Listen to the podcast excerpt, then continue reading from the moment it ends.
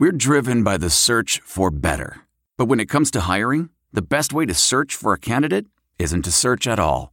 Don't search, match with Indeed. Leveraging over 140 million qualifications and preferences every day, Indeed's matching engine is constantly learning from your preferences. So the more you use Indeed, the better it gets. And listeners of this show will get a $75 sponsored job credit to get your jobs more visibility at Indeed.com slash match. Just go to Indeed.com slash match right now and support our show by saying you heard about Indeed on this podcast. Indeed.com slash match. Terms and conditions apply. Need to hire? You need Indeed. Hey y'all, it's Wyatt Harris here with another Panther Rants podcast. It's a nice, brisk Thursday morning. Bumper to bumper traffic for some odd reason. Probably somebody wrecked as always on I 10 in Houston. But, show goes on, and we'll start out with some Pitt hoops. Not much to say you know, they pretty much, if they don't uh, win this last game, they're pretty much out of the NIT discussion.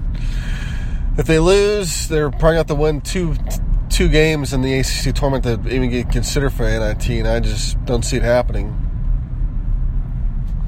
You know, asking them asking them to make a tournament run would be over would be would be for them to overexert themselves, and we just can't have that.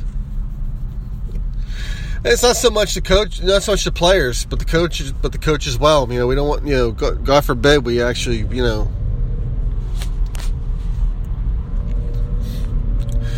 not much really to say about the season. It could have been better. It can't get any worse, but it could have been better. Opportunities were there, and and of course they got pissed away. You know, Pitt, you know, Pitt pretty much pissed away too many games. A lot of games they should have won. And it just didn't happen. And he had some instances where he didn't show up at all for some of the games. But, you know, I watched the Tech game and, you know, towards the end of the game, I mean, Tech, Georgia Tech did a foreign concept of driving the hoop, whereas Pitt we pass the ball around and break up a three. But um, you know, after after how they started out the uh, non-conference schedule, you you had high hopes, but uh, it just came tumbling down. And just you know, just when you thought that this team had together, they're but they're on the verge of getting together, getting back together they lose a bunch of crucial games. So, you know, Stallings has a class of six players coming in. So I'm eager to see how that goes. I'm not sure how it's going to go, to be honest. Could go, could be good, could be bad, but you know, we're stuck. You know, we're here. We got him for at least two more years, and we got to see how it progresses. I mean, pretty much we're going to have to see. Next year, we're pissed not going to be in the tournament again, but we're going to see some some sort of progress with you know Stallings and these recruits because if we don't, if it's totally trash, then we're probably just going to go ahead and trash the coach, get get him out of here. And I should be telling. I mean, I'm not telling Matt Kevin Stallings. Of course, it's not totally his fault. He really shouldn't be here. It, they, it's, the, it's the former AD who brought him here, who so, who so conveniently left not too long after that. Left us with a mess in, in hoops. And, you know, I try to give Stallings the benefit of the doubt, but I mean, his press conferences, as com- comedic as they are, it's hard to give him a benefit of the doubt when he's throwing his players under the bus. And, you know, his previous coach, the previous coach of Pitt, he didn't always throw his players on the bus, but I mean he he left them hung out to dry, like like he did with Nasir Robinson after the Butler game, the second round. He never came to Naz, he came he never came to Nasir's defense. Never said, "Hey, you know, I screwed up." He just let him hang out there. And, to, and personally, to me, that's pretty much what set the tone for next year for that team because that team went to the CBI. But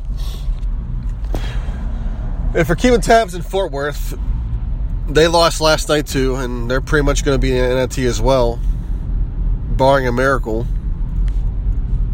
That being said, I've said that Jamie, he has the luxury of the Big 12 being mediocre, and they are. I mean, they haven't done a whole lot in the postseason, and Lord, Lord knows how long.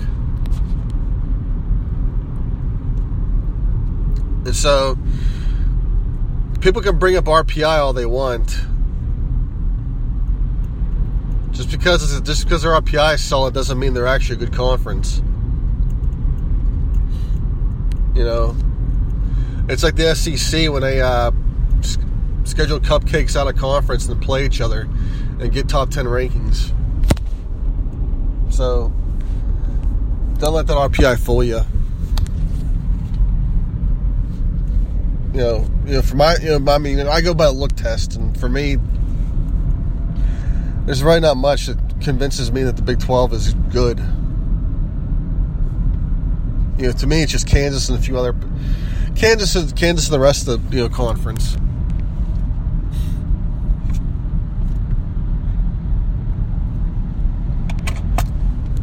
But that's enough of that for Pitt Hoops.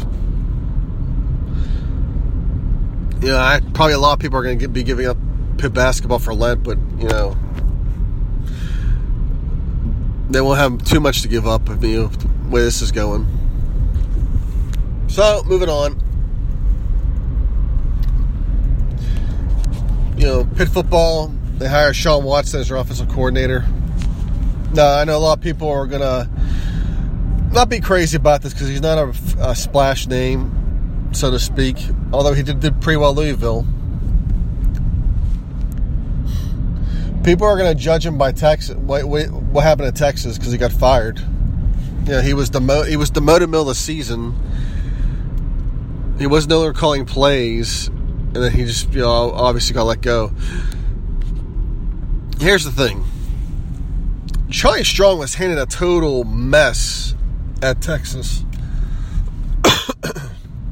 Excuse me. And the talent just wasn't there. Talent's there now. He's upgraded it. But uh, Mack Brown left him a total mess. It's because Mack just got lazy in recruiting. Because when you have a, programs like Texas, well, Pitt just gained their first verbal like in April, April, March or April. Texas pretty much has their class usually filled up by then and then the class after that, it's halfway filled up. You know, that's I mean, at the time, Texas pretty much recruited itself, and that's good. That's good and bad because if you got good kids, recruit, so-called good kids, you know, committing. Well, for one thing, you got to evaluate them. And what really happened, with Mack Brown was he'd fill his class, but he wouldn't recruit over his his, his, his players. Like if he if he landed two three star players and some you know for like a defensive end and two DN recruits, you know, maybe four or five stars wanting to go to Texas, he wouldn't he wouldn't you know recruit over his current verbals, and that's pretty much what hurt him. It came out you know came out to bite him really bad. So you can't you know. So on that note, you can't really judge Shawn Watson over that. I mean, we'll, we'll find out a lot more about Matt Canada. I mean, he goes to LSU and coaches those guys because at Pitt he was hitting a very good offensive line and some very good skill players. So you can't blame Matt Canada for leaving. You know, he had, you know he had a really good year and he had to strike when the iron was hot, and that's today's workforce you got you know if you're a hot commodity, you got to go. You know because there's really no loyalty in where you're at. You know, you can be loyal, but companies just take advantage of it now these days.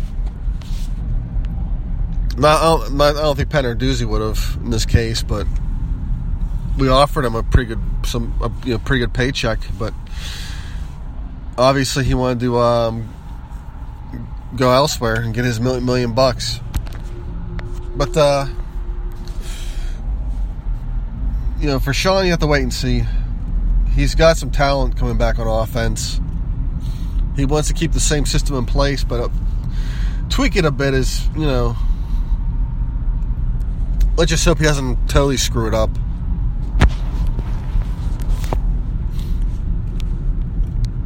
And you would hope not, because we're you know, given how bad the defense has been, we're going to need the offense to keep scoring again.